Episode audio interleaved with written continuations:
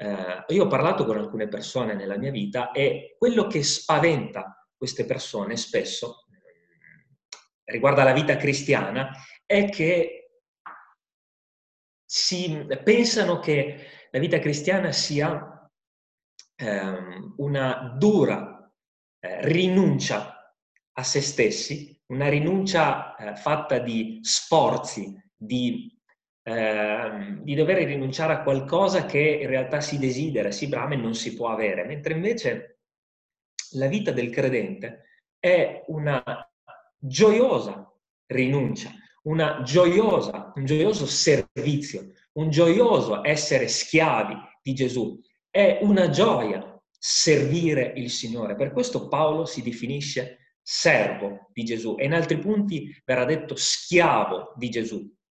Quello che spaventa molte persone che si avvicinano al Vangelo è una vita di rinuncia, una vita in cui loro stessi eh, come dire, sono spaventati da quello che non possono più fare dopo avere conosciuto il Signore Gesù. E questa parola servo di Gesù Cristo li spaventa. Spesso a me è capitato eh, di vedere questo e mi, ha, eh, mi sono soffermata a riflettere su questo essere servi del Signore, perché questa paura che molti hanno è è mm, una paura insensata, una paura che non ha senso di esistere, semplicemente perché colui che non è in Cristo è già servo, è già schiavo di qualcun altro, è già in una vita di schiavitù e di sottomissione e di rinuncia a quello che invece veramente gli fa bene, è già in uno stato di soggezione.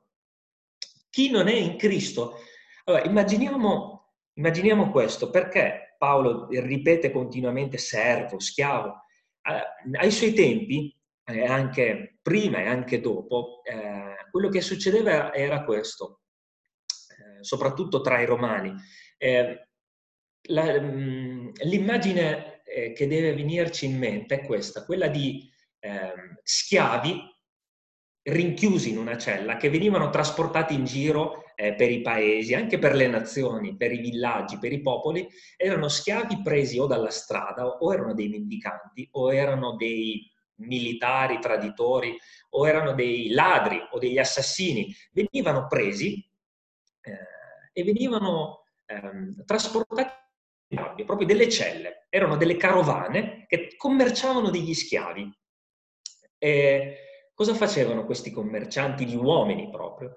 andavano in vari villaggi e quello che facevano era vendere una, vendere una persona, vendere uno schiavo, vendere una, una, persona che magari aveva qualche attitudine, come quella del lavorare la terra o di essere forte. Ognuno eh, si presentava davanti a questa cella e diceva voglio quello. E il proprietario della carovana cosa faceva? Dava un prezzo a quell'uomo. Ecco, questo rappresenta esattamente la potestà che Satana aveva su noi prima che ci convertissimo dalle tenebre a Cristo. Noi eravamo già schiavi, eravamo già servi di qualcuno e se ci pensate, noi eh, non potevamo fare quello che volevamo, ma facevamo quello che voleva il nostro padrone. Questo rappresenta proprio lo stato di schiavitù che un uomo ha quando è al di fuori di Cristo. Quindi, nel momento in cui il Signore Gesù si è presentato davanti a quella cella e ha, e ha detto qui c'è il prezzo di quella persona lì. E in realtà Gesù quel prezzo l'ha pagato per tutta l'umanità. Cosa fa una persona quando vede Gesù presentarsi davanti a quella cella con il prezzo? Sceglie se credere o meno a quello che il Signore ha fatto e esce da quella condizione di schiavitù, esce da quella condizione di soggezione in cui non può fare quello che vuole. Lui pensa di essere libero, ma in realtà non vede, le, non vede la cella, non vede la gabbia. Lui pensa di girare il mondo in tranquillità, ma in realtà qualcuno lo sta portando in giro per il mondo. E quindi cosa succede? Che nel momento in cui Gesù si presenta e dice io ho pagato, lo schiavo crede ed esce da quella condizione di schiavitù. Ora, quello che i credenti hanno scoperto è che una volta usciti da quella cella non inizia una vacanza, non inizia eh, un periodo di svago, inizia un servizio per un altro padrone, ma è un servizio così gioioso, un servizio fatto, la nostra gioia quando usciamo da quelle sbarre è così grande che noi non desideriamo altro che servire il nostro nuovo padrone. La gioia che abbiamo per essere usciti da quella cella è così forte che diciamo a quello che ci ha comprati, che è Gesù, guarda, io non voglio nient'altro nella vita che servire te. Tu mi hai comprato, il prezzo lo hai pagato tu e io da oggi in poi ti servo. E il Signore Gesù ha fatto proprio questo, ha comprato un terreno e questo terreno è il mondo intero, perché sangue è caduto sulla terra.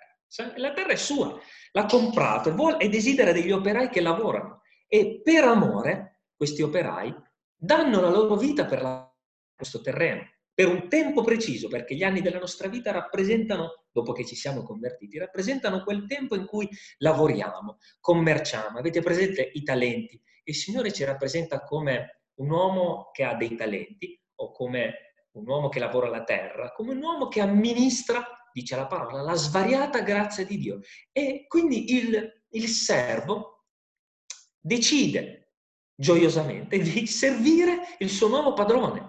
Quindi Paolo si definisce in questa maniera, servo di Gesù Cristo, servo, un servo allegro, gioioso, che entra, esce e ha una casa, una famiglia, perché spesso quei servi che venivano acquistati, se trovavano un buon padrone, eh, quando uscivano da questa carovana, erano così contenti e così gioiosi che, lo, che, servivano il nuovo padrone nella gioia e il padrone gli dava una casa, gli permetteva di mangiare di quello che raccoglieva, gli permetteva di, di seminare una piccola parte del suo terreno e gli dava anche una piccola una piccola stanza in cui vivere, in cui farsi una famiglia, in cui crescere, cioè erano liberi. E il servo aveva così tanta gioia che infatti è descritto nella parola di Dio che alcuni si facevano forare l'orecchio per testimoniare che erano del padrone, appartenevano al padrone, non volevano lasciarlo, non volevano essere liberi, non volevano più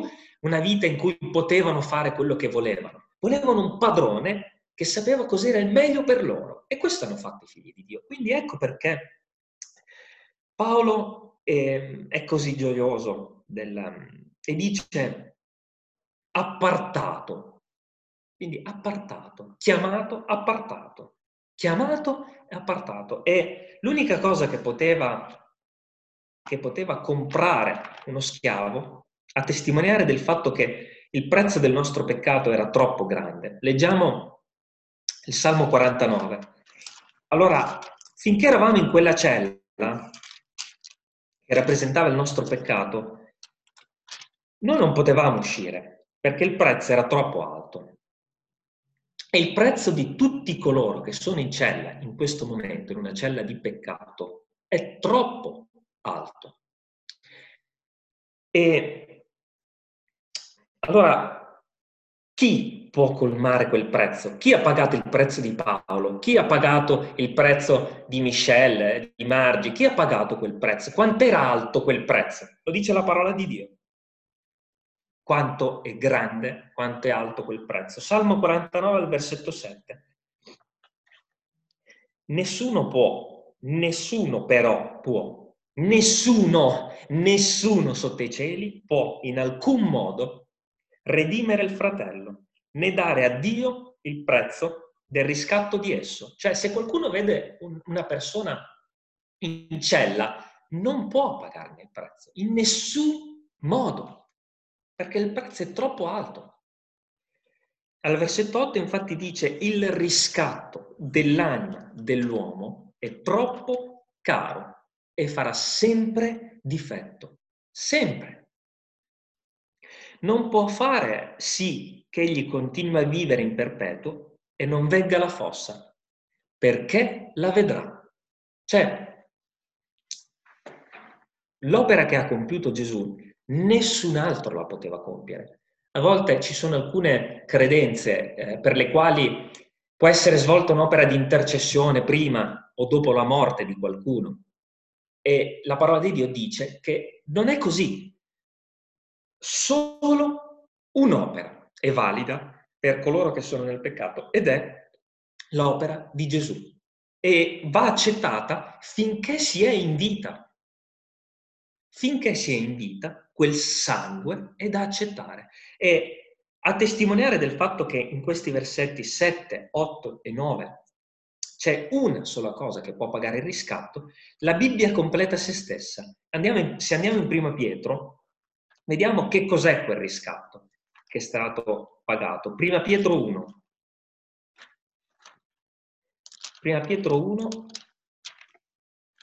dal 18 al 19.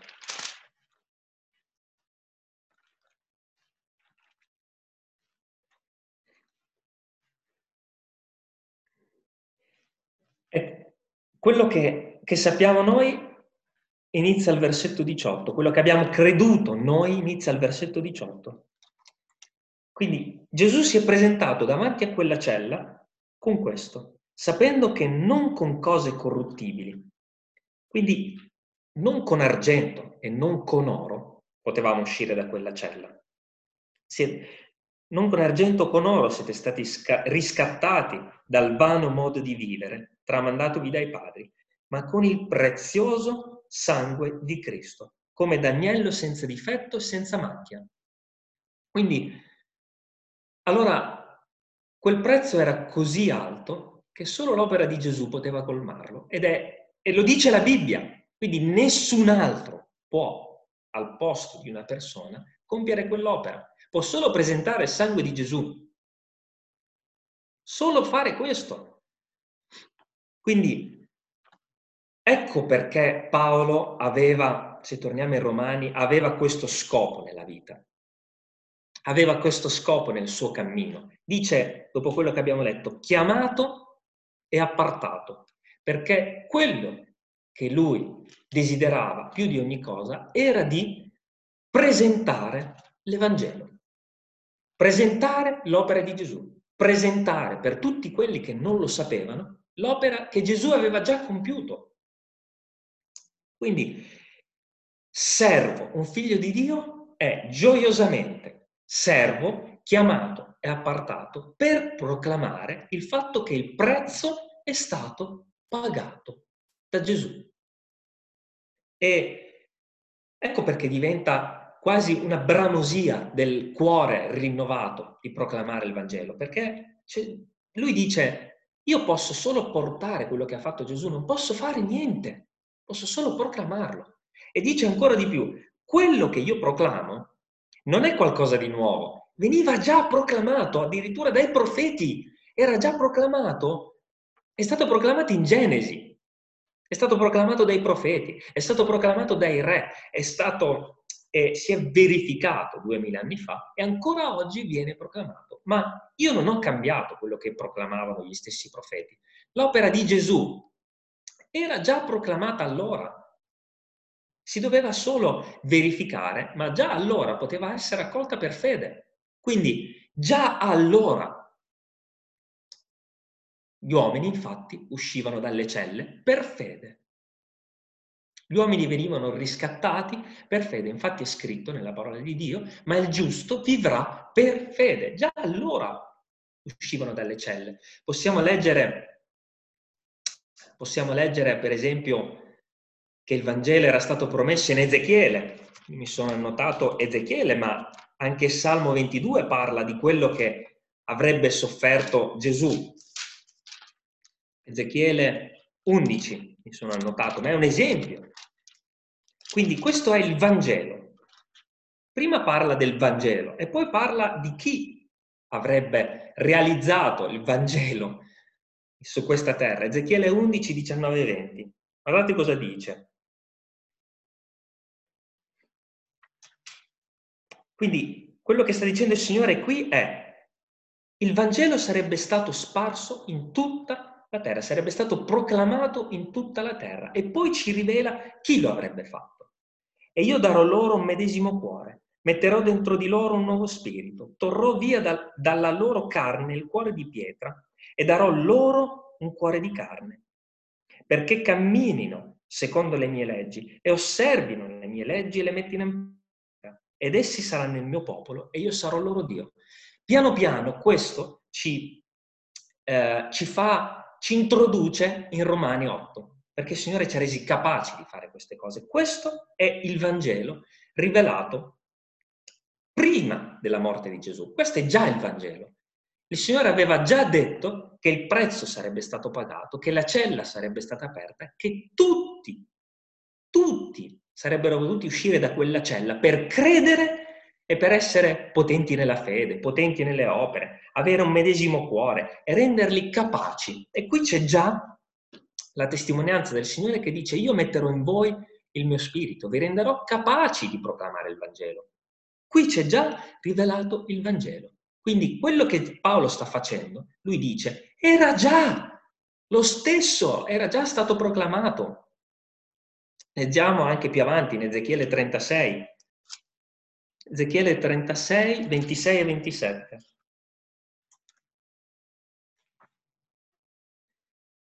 E vi darò un cuore nuovo e metterò dentro di voi uno spirito nuovo Torrò dalla vostra carne il cuore di pietra e vi darò un cuore di carne. Metterò dentro di voi il mio spirito e farò sì che camminerete secondo le mie leggi e osserverete e metterete in pratica le mie prescrizioni.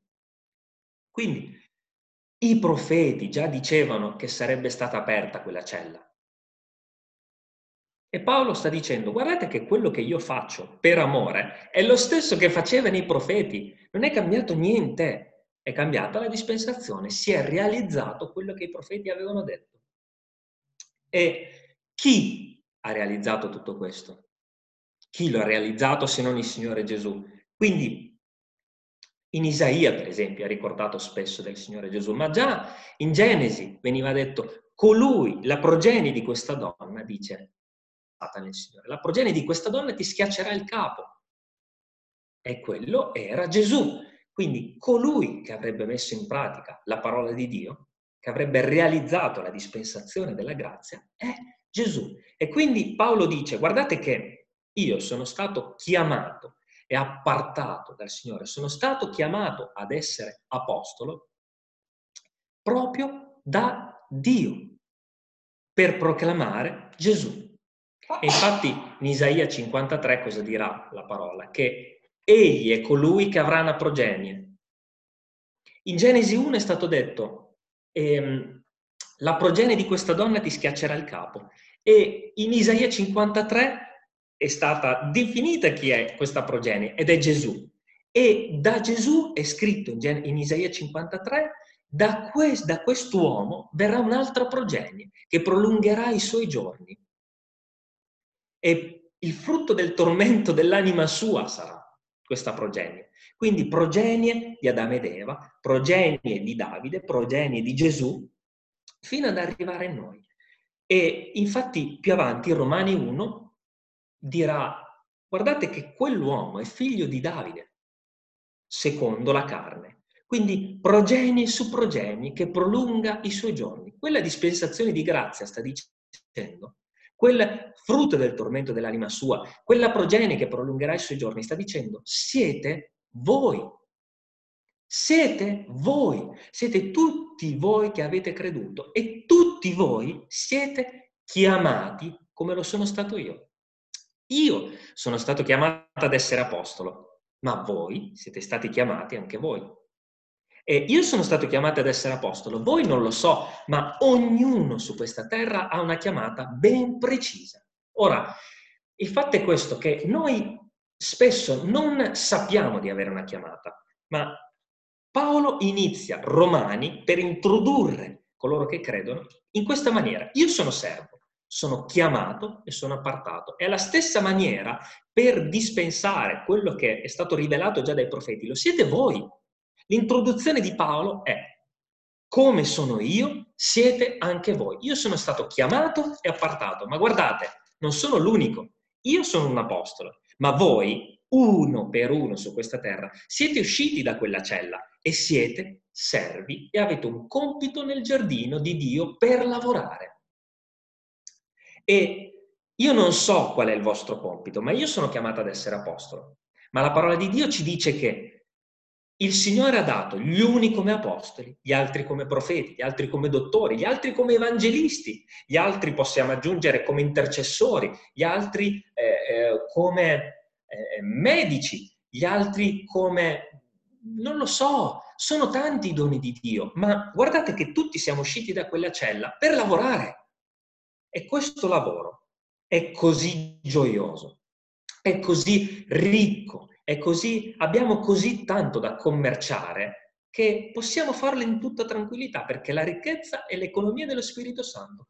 Quel Vangelo che abbiamo letto in Ezechiele, quello è quello da prendere e far fruttare, è quello che dobbiamo seminare nel terreno, dobbiamo zappare, seminiamo quello che gli stessi profeti hanno detto, perché tanto è Gesù per il suo spirito che fa crescere.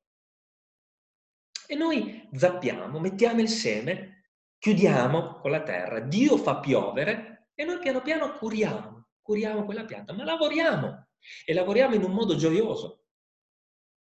Quindi quello che dice Paolo è, guardate, che tutto questo io lo sto facendo nella gioia perché il Signore mi ha chiamato ad essere apostolo. E colui che servo è sì un uomo, e infatti dice, se leggiamo in Romani 1, se volete lo leggo solo io così per brevità, guardate che voi siete uomini e pensate di essere deboli, ma c'è stato un altro uomo che ha già fatto questo. E io ho solo seguito il suo esempio, perché dice che al versetto 4 è nato dal seme di Davide secondo la carne. Quindi qui testimonia della perfetta umanità di Gesù Cristo, cioè Gesù era un essere umano. Guardate che quello che sto facendo io, sta dicendo, lo ha già fatto un uomo. Gesù era uomo a tutti gli effetti, progenie di Adamo ed Eva, secondo Davide, uomo, perfettamente uomo.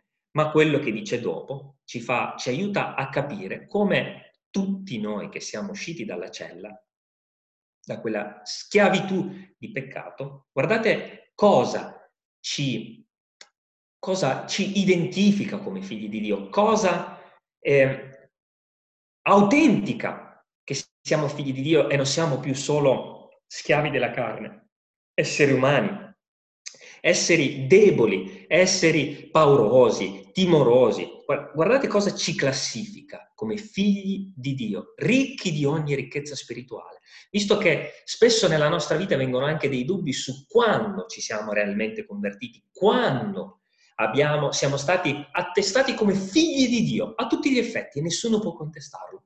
Quando siamo entrati per fede nel regno dei cieli, cosa e chi ci ha classificati figli di Dio?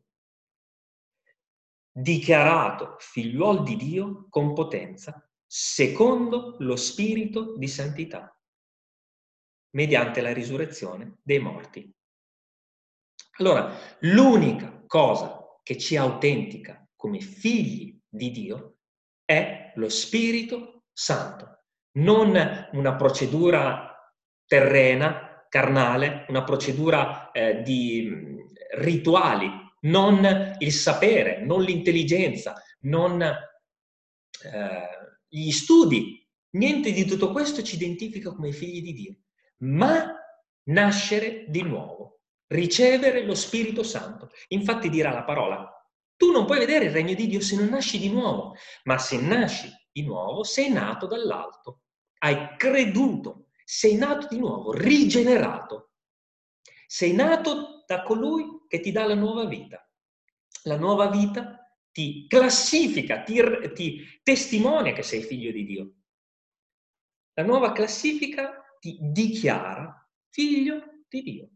E non è che Gesù non lo fosse già, lo era già, ma questa è una parola cui, sulla quale dovremmo soffermarci per ore.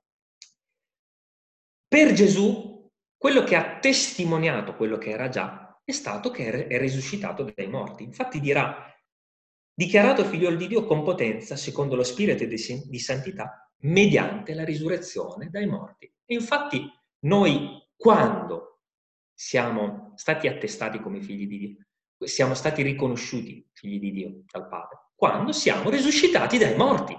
quando abbiamo ricevuto la vita, perché noi eravamo morti nei nostri falli, nei nostri peccati. In un momento lo Spirito è entrato e ci ha vivificati.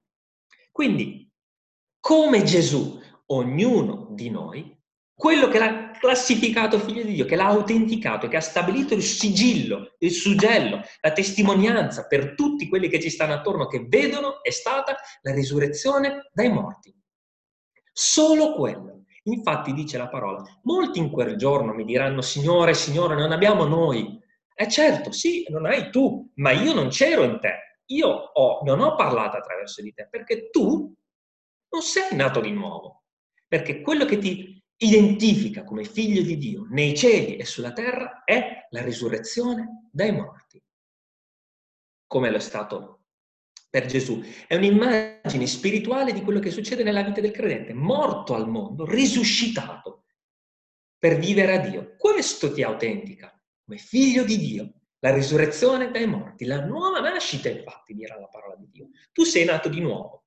Se sei nato di nuovo, se hai ricevuto lo Spirito Santo, se, tenuto, se sei stato battezzato dall'alto, lì questo ti identifica come mio figlio. Altrimenti il Signore ci dirà un giorno, io non ti ho mai conosciuto.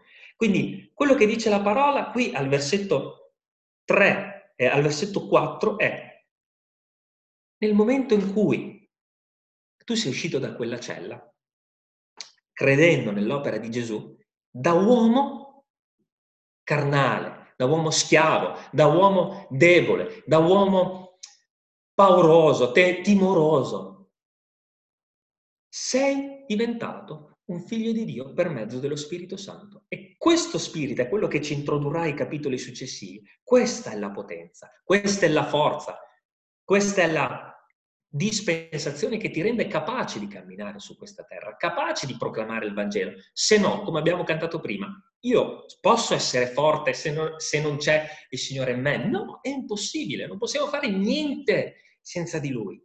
Ma come Gesù, tutti noi siamo stati risuscitati dai morti per vivere una nuova vita con Lui.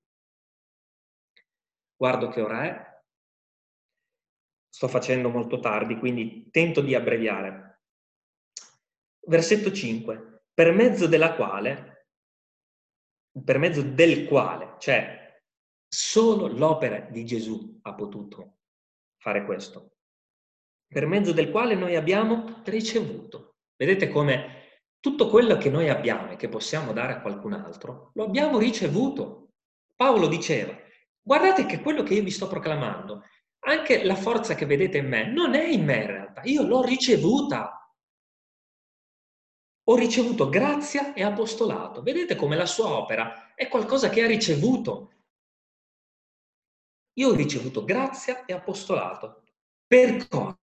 Per trarre all'ubbidienza della fede tutti i gentili e faccio questo per amore del suo nome. Qui vedete l'amore che ritorna. Vedete perché Paolo aveva naufragato, era stato picchiato, era stato frustato, era stato morso da una vipera, per amore, per amore. Quel servo al versetto 1 torna, al versetto 5 dice io non riesco a smettere di fare questo perché ho una forza così grande per l'amore che provo per colui che mi ha salvato, che rinuncio a tutto per amore. Vedete com'è gioioso il servizio nel giardino del Signore? E quello che dice è, io sono stato chiamato a trarre all'ubbidienza della fede tutti i gentili. E quello che spesso si verifica, infatti, è questo, che una persona dentro le sbarre vede che la cella è aperta, vede che il Signore Gesù lo aspetta gli dice, vieni, vieni fuori perché ho pagato, vieni fuori. Quella persona lì spesso deve fare questo, deve ubbidire, anche se non lo crede, anche se vede che in realtà Gesù non, non si fida, non crede, non, non vede l'amore di Gesù, anche se non lo vede. Quello che deve fare è ubbidire. Quella cella è aperta, quello che deve fare per fede un uomo su questa terra è ubbidire a Gesù che lo chiama a uscire da quella cella. Infatti quello che fa Paolo è chiamare fuori dalla cella tutti quelli che incontra per la strada. Venite fuori da quella cella. Chiama all'ubbidienza della fede. Venite fuori. Chiama all'ubbidienza, anche se non credete, anche se non, non volete vedere che il Signore è buono, uscite dal peccato, trarre all'ubbidienza. A volte noi abbiamo paura di parlare con le persone proprio perché probabilmente immaginiamo una brutta reazione, ma il Signore dice, quelle persone lì, anche se non lo credono in quello che il Signore fa, devono uscire, Devono uscire, quella cella è aperta. Io traggo l'obbedienza della fede. Per, per, questo Paolo era molto duro a volte quando andava in giro per le città. Era duro nel suo parlare, a volte ha contestato. Eh, se vi ricordate in Grecia è, è nato una specie di conflitto no? con le deità del luogo, con quelli che proclamavano le deità, proprio per questo, perché gli diceva uscite, uscite, la cella è aperta, il prezzo è pagato, io voglio trarvi all'ubbidienza, quindi anche se non lo credi che Gesù è buono, anche se non credi che Gesù ha pagato, ubbidisci, anche se non credi e non vedi. Ubbidisci, esci. Ubbidienza della fede. Poi dopo, uh, dopo avrai la spiegazione da parte dello Spirito Santo di quello che succede, ma esci, perché potrebbe essere troppo tardi un domani. Intanto esci, abbi fede. Quella cella, tu sei schiavo e non lo vedi, ma esci perché quella cella ha delle sbarre, anche se tu vedi che sei trasportato in giro per il mondo e ti diverti, in realtà ha delle sbarre. Esci. E tutto questo è, questo è la mia preghiera ultimi, delle ultime settimane. Tutto questo Paolo lo fa nella gioia, è diventato lo scopo della sua vita. Ma perché? Perché ricorda come con amore è stato tratto fuori da quella cella e come con amore un servo si fa forare l'orecchio dicendo io ti servo, io non voglio nient'altro, io non voglio essere libero, non voglio andarmene, andarmene a giocare in giro per il mondo, io voglio essere schiavo tuo per amore, perché l'amore che mi dato è troppo grande. Finisco di leggere così. Mm. Fra i quali gentili siete pure voi. Al versetto 6 chiamati da Gesù Cristo. Vedete, quello che gli sta dicendo Paolo è, guardate che come sono stato chiamato io, siete stati chiamati anche voi. Non pensate che ehm, la chiamata a uscire da quella cella sia una, una chiamata a, al, allo spendere nei propri piaceri in questo mondo. Siete chiamati anche voi. Sta dicendo Paolo ai Romani, guardate che per voi c'è un compito preciso e io credo che ogni figlio di Dio debba chiedere questo al Signore. Qual è il mio compito? Perché io sono stato chiamato e il Signore lo dice al versetto 1, al versetto 7 e lo ripeterà in altri punti della parola di Dio. Io sono stato chiamato, cosa devo fare? Fra quali gentili siete pure voi, chiamati da Gesù Cristo, a quanti sono in Roma, amati da Dio. Vedete come torna l'amore e la chiamata, l'amore e la chiamata. Siete stati amati, rispondete alla chiamata per servire nell'amore. E la prima chiamata, dopo essere usciti dalla cella, la prima chiamata al servizio, sapete qual è? Non è tanto quella di iniziare a zappare, iniziare a, come dire, a lavorare sodo, a sudare in, in quel terreno che all'inizio dobbiamo ancora capire come, come gestirlo, come lavorare. La prima chiamata è ad essere santi santi. La prima chiamata non è neanche a prendere in mano uno strumento per lavorare, la prima chiamata è ad essere santo. Cioè, in un qualche modo il Signore sta dicendo, la prima cosa che ti chiedo di fare è, è guardiamo assieme che cos'è questa santità, è a separarti dalla tua vita di precedente. Separare, in noi ci sono due uomini, l'uomo vecchio e l'uomo nuovo. L'uomo nuovo è quello di cui abbiamo letto prima, è lo Spirito Santo che vive in noi. E quell'uomo vecchio, ci sta dicendo qui il Signore, quell'uomo vecchio deve diminuire per fare crescere l'uomo nuovo. Infatti questa è chiamata la santificazione. Io ti chiamo a santificazione, quindi prima di prendere quella zappa per lavorare il mio terreno, prima di questo, io ti chiamo a santità, a purificarti per vivere a me. Prima chiamata.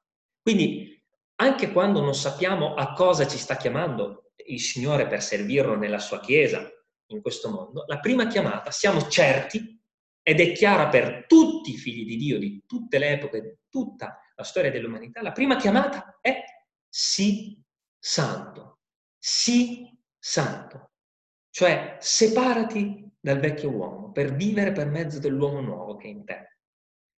Prima chiamata, quindi non c'è dubbio che questo sia il primo scopo del servo, perché servi lo siamo tutti, schiavi lo siamo tutti per scelta, per aver scelto l'amore di Gesù. E il primo compito del, del servo nella sua nuova vita è essere santo, cioè appartato per Dio. Appartato per il regno di Dio, per lavorare per Lui. E dopo il Signore inizierà, magari attraverso un fratello, a, a metterci uno strumento in mano e dice zappa un po' lì, zappa un po' qui, annaffia qui, eh, prova a smuovere un po' quella terra, prova a spostare quell'albero per far crescere l'altro. Quello verrà da sé, ma la prima chiamata per tutti, tutti. Se qualcuno, qualcuno può avere un dubbio su quale sia effettivamente il suo compito a lungo termine, ma il primo è sii santo. E da qui viene, dal, da questa chiamata, guardate la benedizione che il Signore dà nella sua parola, la chiamata, la, la, la benedizione per chi è chiamato ad essere santo, guardate qual è? Grazie a voi e pace da Dio nostro Padre e dal Signore Gesù Cristo, conclude la prima parte del capitolo 1. Quindi la benedizione per i figli di Dio che sono chiamati è pace, grazia, pace e grazia su di te, da me, Dio Padre, e da Gesù Cristo, mio figliolo. Guardate che benedizione, come il Signore conclude una chiamata. Il Signore conclude la chiamata con la benedizione per renderci capaci di fare queste cose, nell'amore, nella grazia, nella fede. Ma è un pozzo di, di, di, di rivelazioni romani, è una fonte incredibile. È bellissimo, perché il Signore ti dice che sei chiamato, ma ti dice anche, guardate che tutto quello che vi chiama a fare lo faccio io in voi. Presentati, tieniti fermo e lo faccio io, perché tu non puoi. Voglio concludere qui perché ho già fatto tardi, ma il Signore ha piantato un seme nel nostro cuore stamattina per farlo crescere, certamente, perché il Signore desidera un popolo di edificatori, di servi gioiosi nel farlo, perché quel campo, in quel campo noi non siamo più dentro una cella, noi abbiamo un terreno, in questo terreno il Signore ci dà anche una casa, ci dà un, una copertura dal sole, dalle intemperie, dalla pioggia, ci dà una luce di notte, ci dà la, la giusta, il giusto approvvigionamento di giorno, ci dà una bevanda da portare nei campi. Non siamo più dentro una cella, aspettando di fare quello che il padrone ci dice, ma abbiamo un campo da coltivare, in questo campo abbiamo una vita da vivere, il Signore ci, ci dà anche una famiglia, dei figli, ci fa crescere, ci dà una progenie. Altro che schiavi con, come quei religiosi che hanno il volto buio e che soffrono perché la vita che vivono non è più loro. Non c'è sofferenza in questo servizio, c'è sofferenza probabilmente sì, per, perché le sofferenze di Gesù diventeranno anche le nostre, il non essere capiti dagli altri, il non essere riconosciuti, l'essere magari abbandonati da dei genitori che, pensate ai, ai musulmani che al giorno d'oggi eh, soffrono perché abbandonati dai genitori perché si sono convertiti, è chiaro che ci saranno queste sofferenze, ma chiedete a quelle persone se hanno gioia e vi diranno sì, io ho gioia nel soffrire queste cose perché sono un servo e non mi manca niente. Quella gioia la vedrete negli occhi. Concludiamo assieme con un canto, eh, un canto di gioia perché ognuno di noi può... Questa gioia è la gioia di un servo che lavora per il Signore tutti i giorni della sua vita, che sa che non gli manca niente perché quando tornerà a casa, dopo aver finito il suo servizio, avrà un pasto, avrà una, una luce in quella casa e sarà sicuro, avrà un letto, avrà un approvvigionamento. Gloria al Signore. Amen. Vai pure con il terzo canto, Luca.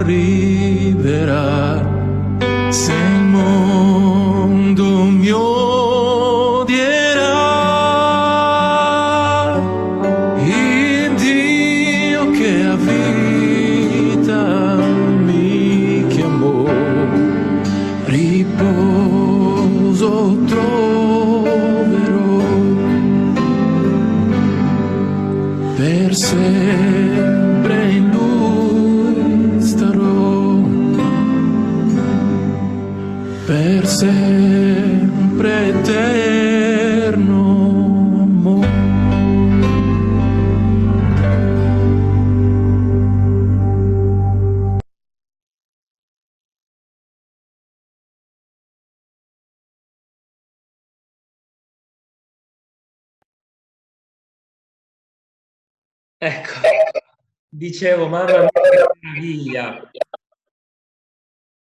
Quanto è buono il Signore. Grazie, Signore, per questa abbondanza. Grazie, Signore, per questa ricchezza che ci hai donato, Signore. Noi tutti eravamo impauriti, intimoriti, schiavi.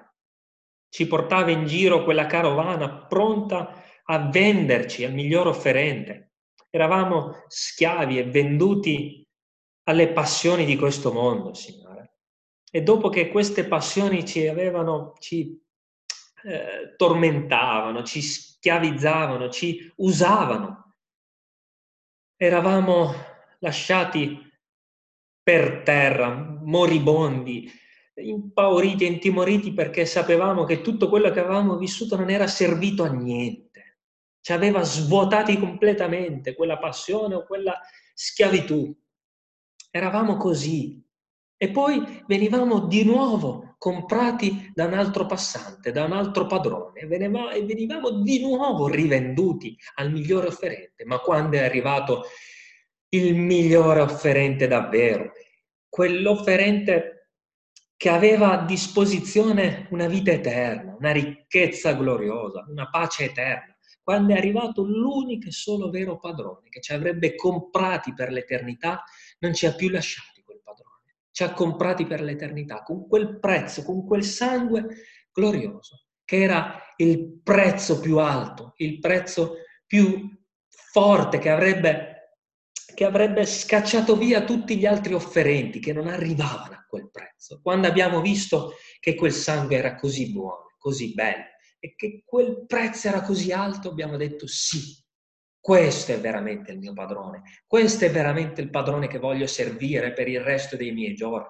quel padrone che non voglio più lasciare. E quindi ognuno di noi è diventato un servo fedele che non ti lascerà più, Signore, che riconosce che quel prezzo pagato è nostro e ti serviremo finché avremo vita su questa terra e per l'eternità. E credo proprio che quel servizio per l'eternità con te sarà è un po' l'assaggio di quello che viviamo in questi giorni, un servizio nella lode, un servizio nell'abbondanza, un servizio nella, nel cantare a te, un servizio nel lodare. Sarà un servizio nell'adorazione, perché anche quando evangelizziamo, quando proclamiamo, nelle città il tuo nome, è, un, è un'adorazione quella che stiamo facendo, è un'anticipazione di quello che vivremo nel cielo. Quindi grazie perché il prezzo è stato pagato, Signore. Grazie perché ci hai invitati ad uscire. Ti preghiamo per tutti coloro che conosciamo nelle nostre famiglie che non sono ancora usciti da quella schiavitù, che restano ancora a metà tra quella cella e la tua mano che è sulla soglia, Signore. E dicono, non voglio, non ci riesco, non credo. Fa che obbediscano, Signore. Perché Paolo esorta, esortava a questo, a obbedire al Vangelo. Fa che obbediscano, Signore, che ascoltino la tua parola proclamata da noi, Signore, e che si ravvedano, si pentano e giungano a te, a vivere per te, Signore. Questa è la nostra preghiera quest'oggi, dopo averti adorato, dopo aver accettato la tua chiamata, Signore benedicili. Continua a benedire la tua Chiesa, Signore, la Calvary Chapel di Padova, continua a benedire tutti coloro che non erano presenti, tutti i vicini e tutti i lontani, Signore. Benedici tutti, Signore, uno per uno, coloro che non hanno avuto possibilità di essere presenti, benedicili. Coloro che non hanno i mezzi per essere presenti, benedicili. Benedici ogni cosa, Signore. Il nostro desiderio è quello, come servi fedeli, di ubbidire, di onorarti per i tuoi scopi, Signore. E ognuno di noi ha uno scopo, ma principalmente lo scopo per tutti noi è essere santi, camminare nella santificazione, nello svestire quell'uomo vecchio che non c'entra più niente con noi, Signore. Sia lodato il tuo nome per queste parole che ci hai voluto donare, nel nome di Gesù.